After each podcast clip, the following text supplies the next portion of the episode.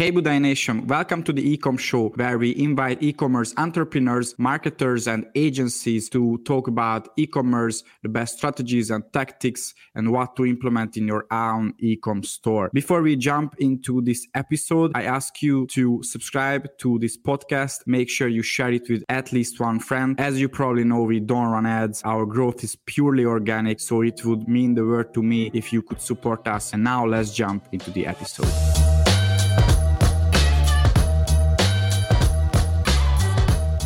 Hey everyone, here is Daniel Budai with a brand new episode of our e-commerce show.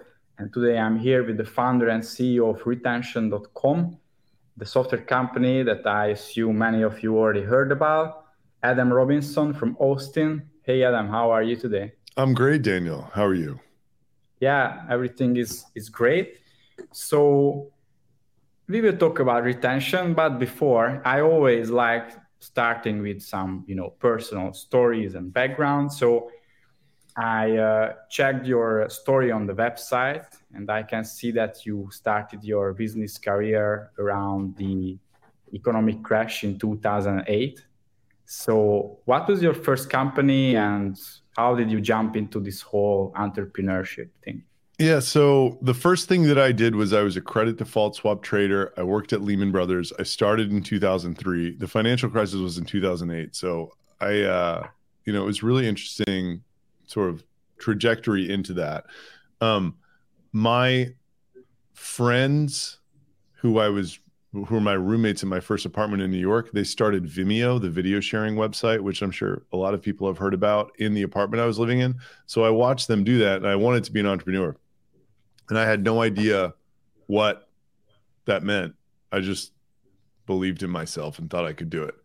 And it was horrible. the transition, there's nothing about my skills as a credit default swap trader that prepared me in any way to be an entrepreneur. Yeah. So uh, I really had to learn the hard way. Um, but eventually I ended up in the email space, and my first company was a company like Klaviyo, who everybody knows and loves, um, just not nearly as prolific and successful as them. We weren't targeting e-commerce either, um, and it led me. It, that's a really difficult space. There's because there are these colossal players like Klaviyo and Mailchimp, for instance, which I think a lot of people probably heard of also in e-commerce, um, and they have great products. And Mailchimp's even free for for everybody, and uh, it's just you know they have great brands and they're spending a lot of money on um, advertising and everything. So it's really hard to penetrate. It, it, I think it's like selling Coca Cola. It's selling cola against Coca Cola and Pepsi. It's like, yeah. are you really gonna? Do you really think that's the best use of your time to like sell another cola, or should you try to you know create some other type of drink? Right. So, I was trying to do things that Mailchimp was not doing probably five years ago, I heard that um, this identity technology, which is now the backbone of my entire company, the idea that you could uh, get an email address from someone on a website who did not fill out a form, I found that to be the as someone who owned an email company, I found that to be the most captivating thing I'd ever heard of in my life.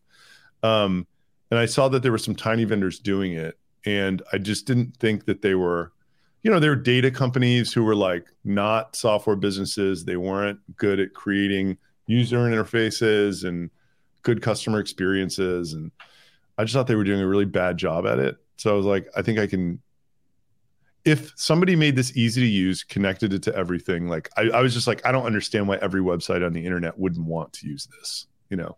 So fast forward until about 12 months ago, I started the company three years ago. Um, and about a year ago, we realized that big Shopify stores were the best customers for that product. And, um, you know, we built some more tools like, uh, so there's a tool that helps you grow your email list from people who don't fill out forms, which is great. But like, you kind of have to have enough traffic and a big enough email list to start with. And you have to be good at email. You know, there's kind of like a lot of ifs that make a big Shopify store the perfect candidate and then if you're if if one of those ifs is off if like you either don't have traffic or your existing email list is too small or you're not good at converting email then it doesn't work for you and it kind of causes more problems than it it's it solves um But we have this other product, which you know, uh, another problem is Shopify and Klaviyo can't send abandoned carts to like nearly the amount of people who are actually putting stuff in their cart and leaving. And there's a lot of reasons. One is you have to be the, the visitor has to be logged in or have to have made a purchase some sometime recently, authenticated in some way. And Apple keeps ratcheting down the length of time that a person can stay authenticated on a website. It's down to 7 days now on Safari. So mm-hmm. we have technology that through this identity mechanism we use will just feed events into Klaviyo to trigger those abandoned cart and abandoned product and abandoned checkout flows. Which that's pretty good for everybody that has an abandoned car, an abandoned cart. Like everybody makes money on their abandoned cart.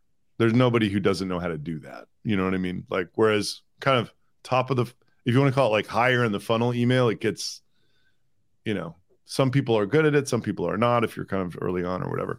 So anyway, um we're focused on e-commerce now and uh you know, I do a lot of building in public. We're up to 20 million in revenue.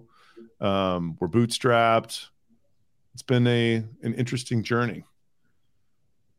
Yeah, I have a lot of questions. So also that uh, abandoned cart e- uh, abandoned cart flow is abandoned checkout, right? Not many people well, they about it. I mean, so Klaviyo forces you to create the abandoned checkout flow when you create an account. They call that an abandoned cart flow. Yeah. The add to cart flow is the one that I'm talking about. So I use a different language than Klaviyo uses. I shouldn't. I should just use the word the language they use. So really, the flows that you should have set up that we can help with a lot are abandoned checkout, which is actually abandoned cart, mm-hmm. it, that, which they say. Klaviyo, yeah, yeah. Add to cart and browse abandonment.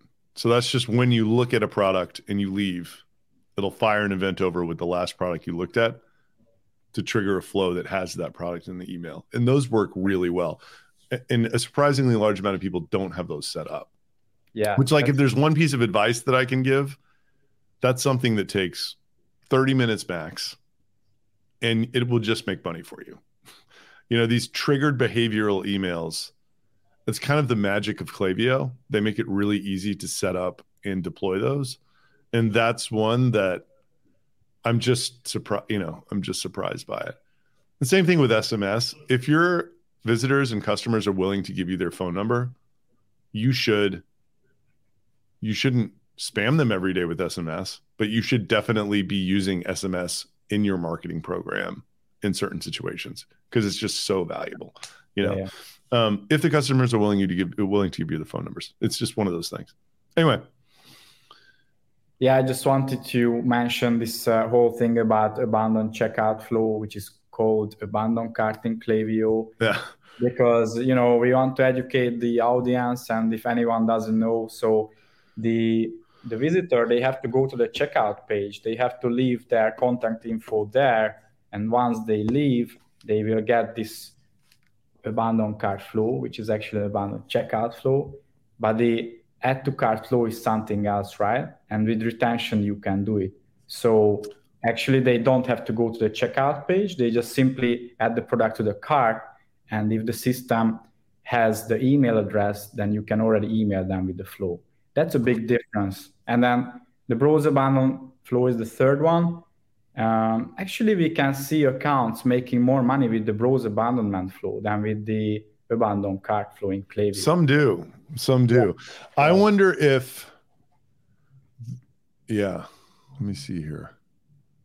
There shouldn't be cannibalization. I was wondering if it was kind of you know one or the other would steal like if you took one away would it make the revenues of the other one bigger the cannibalization i think thinking about it logically should only be up like mm-hmm if you took out the cart abandonment flow, it might make the product view or the browse abandonment go up, but not really the other way around. Because if someone yeah, makes yeah. it to the cart abandonment, you know what I mean?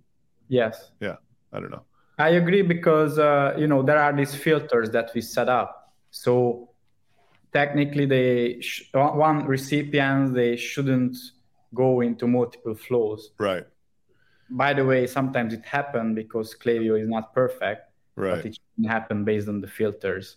Yeah, that's and, correct. And Klaviyo has the smart send feature, which I think is enabled by yeah. default, which is like one email yeah. per subscriber per day max. Yeah. So like avoids if you set all these because that's another thing people say they're like, well, I mean, you're telling me to set up all these flows, like, isn't that just gonna pepper people? It's like, well, no, because a like you said, you put a bunch of filters in that exclude they will keep people only in one flow at a time. And there's this overarching filter that says i'm only mm-hmm. going to let one email out one yeah. flow email out per day per subscriber. Yeah yeah. Yeah so let's talk about retention. So how can these two collect the email addresses of website visitors? How does it work? And how is it legal? Because i know people ask this too. People always ask me that. So it's us only technology a European operator can use it on their US, tra- US traffic and be fine. But um, US only. And in the US, email is not opt in like Europe, it's opt out, which no one knows. So that's how. Um, that's how it's legal. How does it work? So, what we're doing is we are basically taking uh, anonymous identifiers from the ad tech world and we're de-anonymizing them. So we're just like doing a bunch of stuff to, you know, the ad tech world tracks people in order to serve them targeted ads with an identifier. And we're just like, you know, we we we have technology that connects that to a real person, basically. Yeah, yeah, yeah. Um, and you mentioned that data companies they they have this thing or you know years ago they had this. And actually my company our agency we also got targeted by many data companies and they offered this to us. But when we asked questions they could never answer them properly. And so that was one of the things that i thought was the problem. Mm-hmm. yeah. I was i was looking at how people how secretive they were about and my whole thing you know and this is like it's an interesting thing to say, but this was just my view from the founder standpoint. I was like, and, by the way, we, we were using vendors to do it and they wouldn't tell me how it worked either. Mm-hmm. I was like, okay, I need to tell buyers something. I don't even care if it's true. It just has to make sense. And it has to be true enough to where if someone were to go try to verify the story, it roughly checks out, right? Yeah. yeah. So, so it, which is cra- you know, and that that was that. that it's funny you said it because like that was what I thought the biggest. It's like the legality thing. People are going to have the objection in their mind, but like you, you just can't argue with the fact that it's legal in the U.S. It's like it may seem like it's not, but like I can show you the part of the CAN spam law in 2003 where it says an opt out is required, and it doesn't say anything about an opt in. You know, um, and then it's like, okay, well, surely this is doing something in a way to where it will hurt me. right? Like how how can you if you can do this on my website, what else are you doing? Right? Like that was kind of like what I thought. Um and I didn't you know, I think I have the, this a different opinion than most people do about kind of fear of competition also. Um you know, I'm willing to like share our financials. I like say way too much. And, you know, other entrepreneurs are always like, well, aren't you worried about your competitors and like them figuring that out or like whatever, knowing what you're doing? And I think that the benefit that comes from transparency, at least in this situation where it's like, it's also a product that is inherently untrustworthy you know so my whole thing is like i need to be the most trusted person selling this inherently untrustworthy product. Yeah. how am i going to how am i going to do that? Right? My approach was just to be as open and transparent as possible about all of it you know? And has it created competitors? Yes. Like am i worried about that? I don't know. To some extent it's good to have some competition.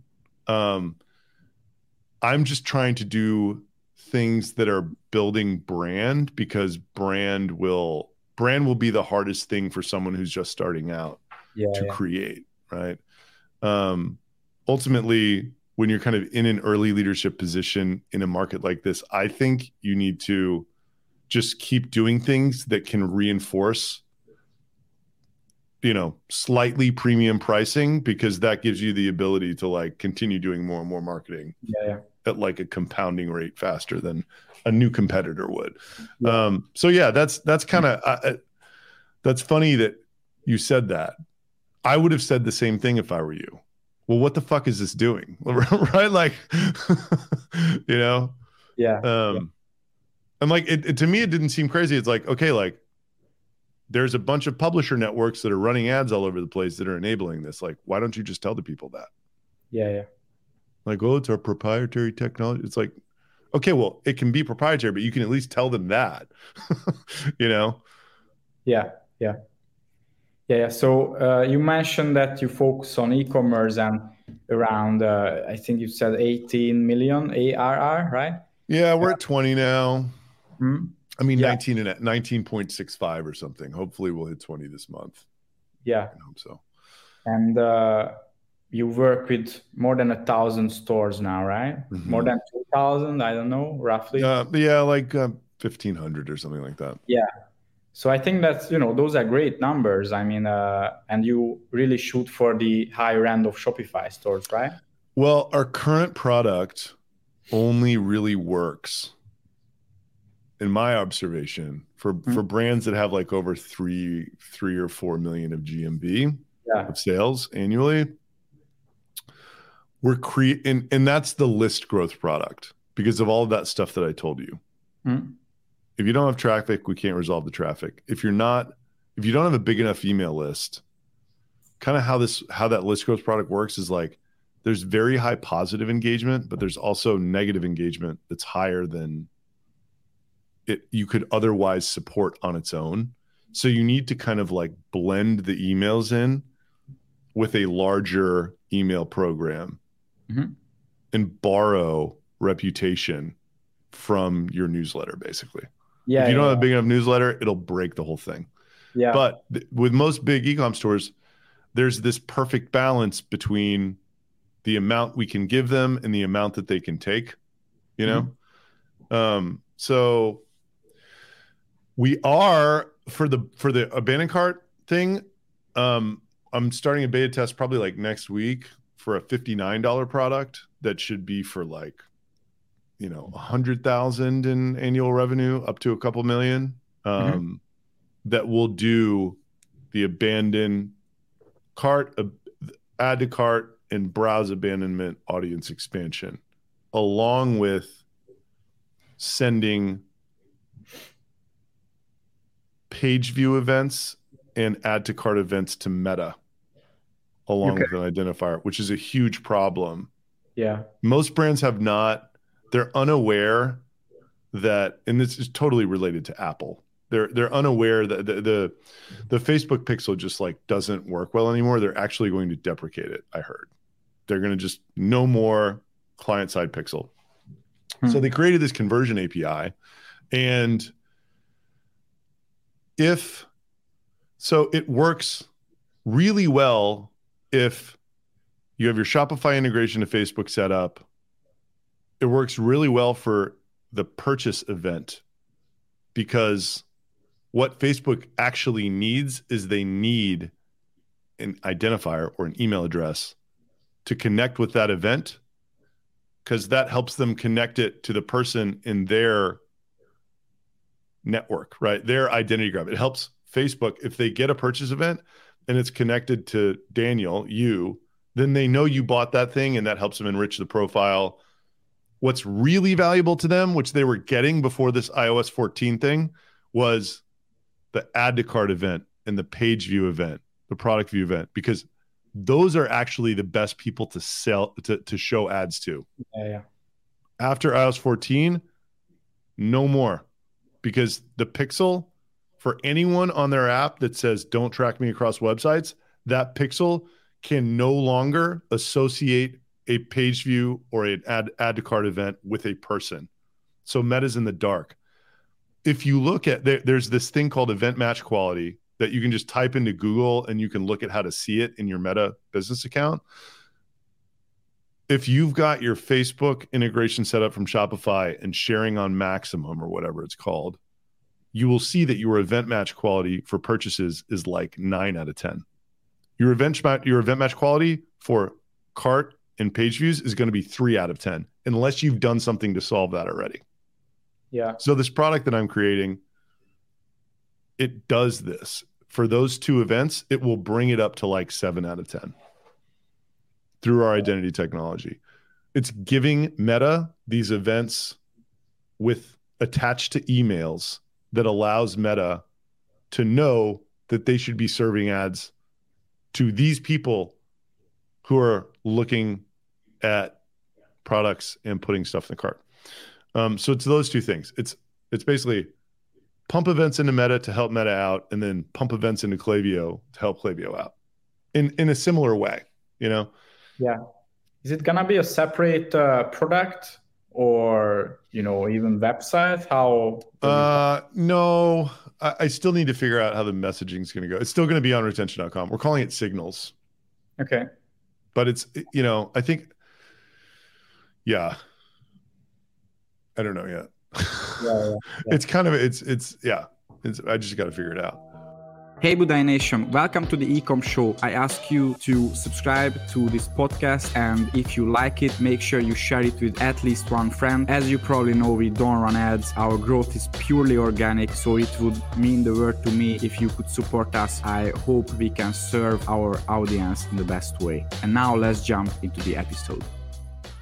Million dollar question. You could, uh, you know, at this point, you work with 1500 Shopify stores and the bigger ones. And I can see more software companies they struggle with that. They they you know they they work with the long tail smaller stores and they struggle to go more up market to work with the seven, eight, even nine figure Shopify stores. What do you think? How could you achieve that in relatively a short amount of time, in a few years, right? Yeah. So I think the first step is to have a product that is truly valuable to them. Mm-hmm. What I mm-hmm. think is great, so like there's things I think that are great about that market and things that are limiting. The things that I think are great about it are that they really do talk to each other. They're all in these groups and these chats and they're on Twitter and everything yeah. else. If you create something that is great for that market, it will spread very quickly. Yeah. There's no question about it.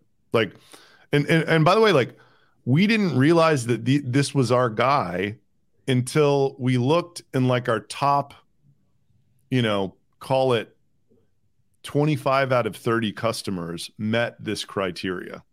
It was like founder led, you know, I, we didn't know what the revenue was, but we actually thought there were way more of them than there actually are, which is what I was going to say the, li- the limiting factor is, you know, you, you can probably only so like there's product led growth which is like you know sign up for free or for 60 bucks and then hopefully you grow you know whatever. That's just hard. Uh, we're going to try to do it. You know triple whale did it. Gorgias is doing it. Um yotpo did it to a large extent. Um then there's like you know get a bunch of people around a table at dinner with like your current customers and some influencer they look up to pay for the meal and then you know pay the influencer like that yeah. is the actual sales motion for penetrating this audience of people once you have a critical mass you know and it's very expensive it, it, it's just you can't even afford to do it unless you've raised a lot of money or you're like to yeah. where we were which we were like very profitable before you know so but it, it all this was what when when I, my last company was stuck like i couldn't get it past 3 million in revenue because it was a commoditized product in a commoditized space. It was just really hard. Mm-hmm. i thought and nothing i would do nothing i did would work. Like i could you know I'd, I'd run into a facebook ads person. They'd be like well you need to run facebook ads. And i'd run facebook ads and they wouldn't fucking work. It's like i'd, I'd run into a linkedin ads person like well you should run linkedin ads. And i'd run ads and they wouldn't work and I had this theory that the world is set up in a way to where if your product is good enough to spread on its own, then there are these vehicles that will help you accelerate that.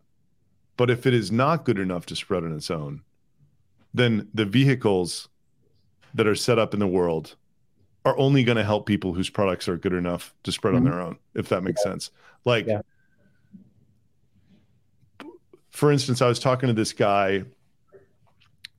Um, I went down to Mexico to visit one of our customers, Portland Leather Goods. They're this, you may not have heard them, but they're like a very, they're going to do 80 million in revenue this year. And three years ago, they were selling on Etsy only. Like this trajectory is unbelievable. They're great at marketing. They build an unbelievably high quality, very low cost leather bag. So it's like 80 to 150 dollars, but it's like it feels amazing, you know. Mm-hmm. So it's like it has. It's just they create these viral bags because they're so incredible and they're really good at marketing. Um, and he said, he's like, somebody could copy our website, copy try to copy our bags, copy our pricing, copy our ads. Facebook wouldn't let that business compete with us because we have this track record that allows our ads to work. You know what I mean? So it's like, um, and they have a good enough product that it would spread on its own, but like they can use Meta to really hit the gas. So, that's my belief on all this stuff. It's like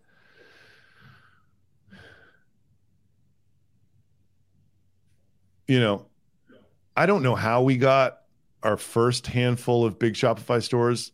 They found us somehow, or like maybe, you know, I did some Facebook ads in the beginning of this in 2020. And I stopped doing them because the the dynamic we had an interesting business. We had a $19 plan and like we had people paying us twenty thousand dollars a month, right? So it's like this whole. It was a very wide breadth of pricing, and um, the ads were interesting because in the beginning, I'd spend five thousand dollars on ads over the course of two weeks.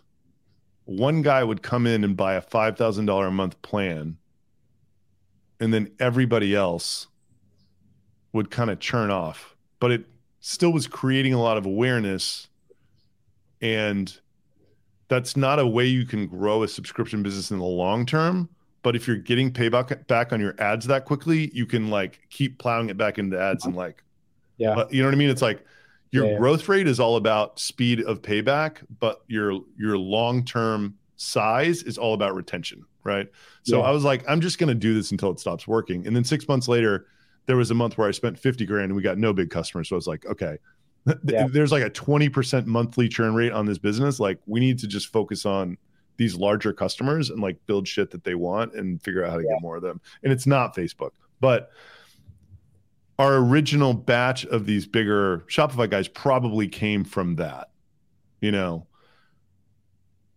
But they brought a lot of other people in just because they were making so much money on the product. So you know, I think it just always starts with product. It's like you have to have something that's valuable enough to like grow on its own before it's worth you know i just think it's like it's so tempting to move faster than you should i did it again this year by the way like i should have you know i was so disciplined for for 3 years of like you know i kept like a six person squad until we had like 12 or 13 million arr and then I'm like, okay, now we're really going for it. There's this huge Shopify audience. Like, let's grow to 50 and like go take the market. It was, it was way, it, you know, we hired 10 or 12 too many people and, you know, it just creates slack in the, you know, um, but it is what it is.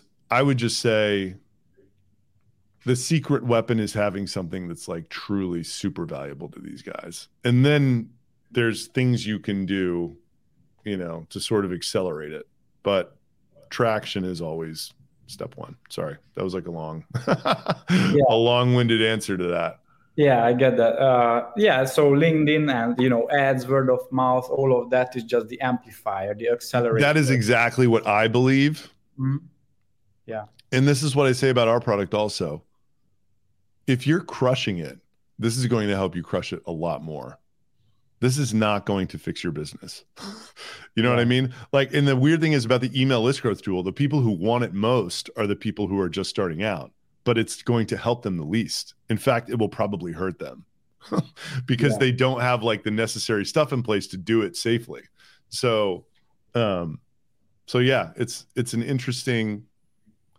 I think that's a lot of the the the tools that are out there in the world. Like once you have gotten to a point where your business is doing great, there's a lot of stuff out there that can make it do even better. But like the hard work is getting it there. you know? Yeah. Yeah.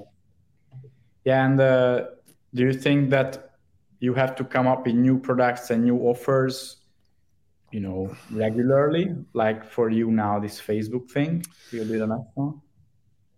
I mean, we're kind of in a in a situation where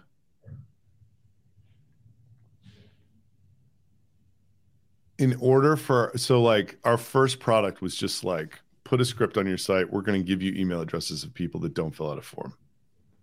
Whether you like that business or not there are things that you can say about it as an investor or an acquirer that would lead to you discounting the value of those revenues right? Like everyone perceives this like you would have to do an unbelievable amount of work to be like there's no risk here.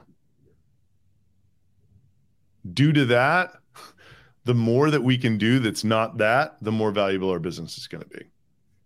Yeah. yeah yeah. So that's one part of it for me which is unique to my situation. The the reason that i'm making this $59 product is because I'm spending so much time and energy in this Shopify ecosystem, and a lot of it, you know, this megaphone that I'm yelling into, it's falling on people that don't qualify to use our product. So it's just wasted spend. It's wasted energy, right? Like, I also think that there's, so I know what's going to happen. Like, we're going to have the $60 product It will probably get good traction because the story's good, right? Like it's really easy to understand why you would want to track people longer mm-hmm. than seven days. It's also, I've been told, I need to verify this for myself. Um, it's not a price point at which somebody's going to be like, oh, I don't have 2x ROI in one month on my $60, therefore I'm ripping it out, right? Which, like, the, the more you start paying, the more sensitive people get around it, I think. Yeah. Um, but the churn's going to be horrible it just will because like people try stuff and they cancel it at that price point. Like they try it without knowing what it is. They try, you know what I mean? It's like, yeah, businesses go out of business, like whatever. Um, but if we can get 10, 15, 20,000 businesses using our $60 product, we're now a household name in the Shopify ecosystem, which is like really valuable for the rest of the business. I think it's equally important for us to go up to go up market and sell only the abandonment product, not the list growth product to to larger brands. Again, to like diversify this whole picture, right? And because the the the the band of these big Shopify stores, it's so small, right? We're going to be through it in a couple years probably. Like we will have everybody will have tried it who's going to try it in that universe in like 24 months. We're also creating a B2B product because people hound me all the time. They're like, so it was self serve in the beginning, anybody could use it. We never had any traction with B2B, but there weren't really people were not using it correctly. So like I thought I was negative on B2B because I would see people using the B2B product like a B2C company would. And the sales cycle of B2B is so much longer. It could be 18 months, right? Like from yeah. and I was like, the time to value is too long from the time you send that email to the time that someone actually buys is months if not years right and then there's you know so few of them are like super qualified leads that's just the nature of b2b what i think i failed to appreciate which we're doing now is that if you have a sales force and you have a large acv like your you know $50000 deals or something it's actually incredibly valuable to you to just know that someone who's on your lead list was actually on your site. and there, that product doesn't exist today in the world. The only product that exists for identity in B2B is IP address to company name, which is fine also, but it's not that great, right? It's much more valuable to know who the individual is. So, um, so yeah, we're rolling that out too, and then that is like a whole other thing. You know, it's a different like five. We're gonna we're starting it at like a five hundred dollar a month test, like five hundred dollars a month for like a B two B guy that's venture funded is like nineteen dollars a month for a Shopify store. It's like literally like an afterthought. Like, I'll let this run until I am positive I will never get a good lead out of it. You know, um, so yeah, that's kind of how I think about it. It's like for me, it's not so much. I mean, I think there's some aspect to like you're either growing or you're dying, but it's as much about in my particular situation about like wanting to diversify our revenue streams away from this first thing that we did, which like mm-hmm. I get it. Like there's reasons why you would sort of discount that revenue. Like we need stuff around it that there is no reason why you would discount the revenue. You know? Yeah. So now you see a bigger potential in adding multiple product services instead of uh, extending this very first product uh, across you know more shopify stores. I think yesterday i just checked that there are around 30000 shopify plus stores. So, so the, but the interesting thing about those and by the way i think that's the best audience for any of this stuff. If you're willing to pay for shopify plus you have a mindset regardless of your size you're paying for some perceived performance or status or whatever they're pushing plus. So when I got very excited about that because I was like, oh man, our best customers are Shopify Plus. Therefore, there's 30,000 of them. The issue is they're pushing that product down people who are like 500K GMV, right? So, like, there's this, you know, I think four years ago, it was a lot of big brands. Now, mm they're they're selling it to people who are much smaller also so it's it's like yeah. it's like this also I got really excited because I was like, oh, there's 25 or 30,000 Shopify Plus stores. And then there's another 30,000 like them with the same characteristics who are not on Plus. The thing that I messed up was, you know, the number of Plus stores above 3 million is probably like 25% of them. Mm. you know, there's wow. just, there's, there's this big, yeah. from my observation from our experience of doing this for, you know, like aggressively for 12 months now is that. Yeah. which is not you know if you have a lower price product it's fine but like the nature of ours is they just have to be a little farther along to make it work. Yeah makes sense. Yeah that's interesting. So yesterday we had a chat with our sales guy that you know we can see what the what tools the websites use e-commerce websites and what would be the best to identify those higher value stores. Shopify plus can be one uh, I thought about Gorgias, maybe some of the CDPs, NordPIM, uh, you know, these tools. Um, yeah, I think if somebody uses Gorgias, I don't know their packages, their pricing now from the top yeah. of my head, but I think that can be a good sign as well that they invest into the customer support. Yeah. Well, um, so I've I spoke I speak to their VP sales and partnerships mm-hmm like probably every month, just catching up. Yeah. Um, they have they introduced they had a sixty dollar plan, which they still have, which was do which they they say did what I described to you. It's like super high churn, but it's like very yeah. good for a lot of other reasons unrelated to yeah. revenue.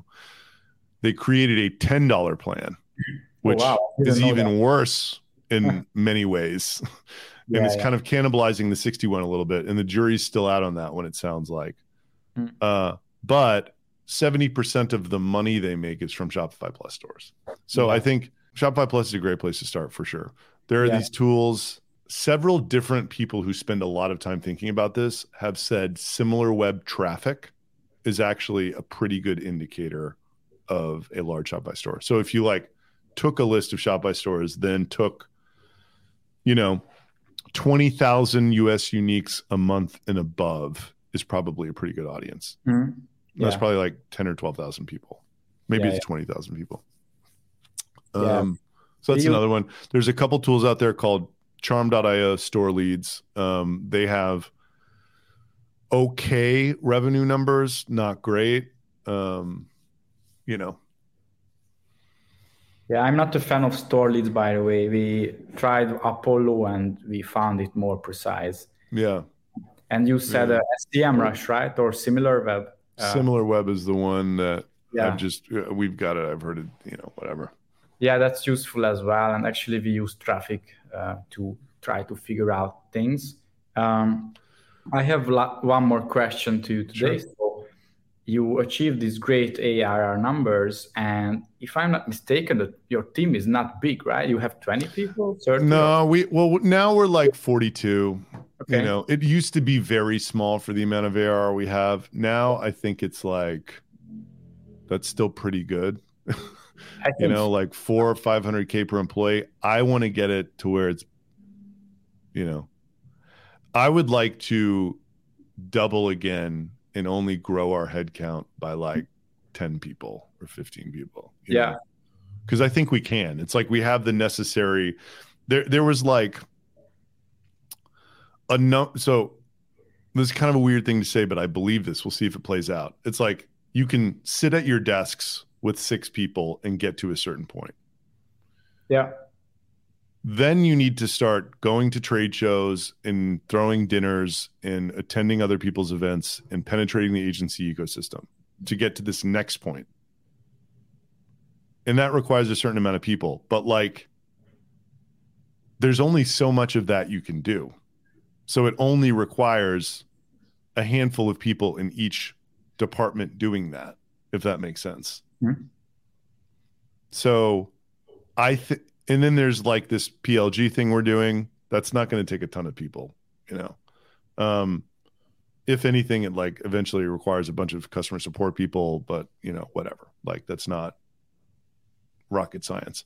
So my hope is that I'm right about this, and we actually can like we've opened up this capacity to do all these things, and that's going to be the next push. But it's not like employees are going to scale at some linear level related to the revenue. It's just we have the people we need to have to get to this next thing. And then we'll be stuck there and it'll be like, well, what the fuck is next? I don't know. What is it like? Yeah. More products, acquire somebody like, you know, but uh, I, I feel that it's the motion that we need to be doing. And it's not like, oh, we have a repeatable sales model, so we need to add 50 more people doing this. Like you can only throw so many dinners in LA, New York, and Austin, and you know Denver or whatever, mm-hmm. uh, before there's no one, no more dinners to throw, right? Yeah. Like, so so that's my hope. My hope is that if we talked in 18 months, we would be 40 million top line, 50% total margin, have 60 employees Mm-hmm. And that's a really good business. you know, that that's my dream. We'll see if it check back in in 18 months and see if we're there. Yeah, yeah. So revenue per employee is definitely a key a KPI that you track. I like it. Uh, I like running profitable businesses because mm-hmm. there are you just it's like no matter what you win like maybe I'm leaving something on the table by not just going absolute. And, and by the way, in the first quarter, my view is I'm going to go absolutely crazy. Like the the it, it, felt like the party was still going from like the COVID days. Like it really does feel like the Fed by raising interest rates has sort of sucked the euphoria out of the world, and it like th- yeah. there was still some euphoria in the world in the first quarter, and now it's like. And, and by the way, I prefer operating in this world, but like I I got drunk on the liquidity punch and was just going for it in an, you know in kind of an exuberant way in the first quarter. Um behaving like a venture backed business. I prefer to operate profitable companies because i just feel like you put yourself in a position where you can't lose. And if it gets to the business like i was describing where it's like you know that like 30 40 million of revenue with like a healthy total margin 30 40 50% or whatever um you open the door to like several different types of people acquiring it at some point you know, like a healthy EBITDA, you know, these financial buyers can use leverage. Like there's just, you know, a venture business can get bought one way. It's like they're burning money. So it's like a multiple of revenues. And that right now they're way lower than they were, you know, 18 months ago or yeah. whatever. Yeah. Um, I'm not, I don't know this, but like I'm sure the the EBITDA multiples have contracted. I doubt they've contracted as much. You know, just because it's like. I think that's earn, earnings or whatever, right? They, they won't expand much in the in the bull markets, but like they don't contract as much in the in the bear markets. So that's kind of my attitude. And revenue per employee is like an important. Mm-hmm. It's like a leading indicator to that, right? Like yeah. you need high revenue per employee in order to be very profitable. Yeah, yeah, that's interesting. I mean, I can see two different business owners. Some people they want to keep it lean and they track this number others they don't care at all they hire a bunch of people yeah. I, I don't like I, i'm you you know i used to be like that you know uh, nowadays i'm more on the lean side yeah. Actually our team now we are 25 we used to be 35 yeah. And i think we will go down to 20 working yeah. with bigger companies. And uh, everyone earns more money actually in the yeah team. no i mean that's the other thing about being lean. You you get paid along the way. Mm-hmm. you know it's always better to get paid more. Every time. There's not a situation in which it's more optimal to get paid less. Yeah. so yeah um, I, yeah if you, if i have to choose if i want a small lean team making a shit ton of money and not just me but everyone yeah. having a big poor family. Yeah. You know exactly want, yeah. Yeah. All right so thanks a lot adam for uh, you know for this uh, long interview today. And uh, and uh, if anyone wants to try uh, retention then go to their website retention.com so they have this great feature for uh, and they are rolling out with new features um, soon so yeah i will put the link into the description check out the website also, I will put another link into the description. We sent out almost a half a billion marketing emails for our clients in the past five years, and we collected the top 100 templates, and now we made this available for free. So check out that link as well. And uh, thanks again, Adam. Thanks everyone, and have a great day. Thank you, Daniel. This was this is great.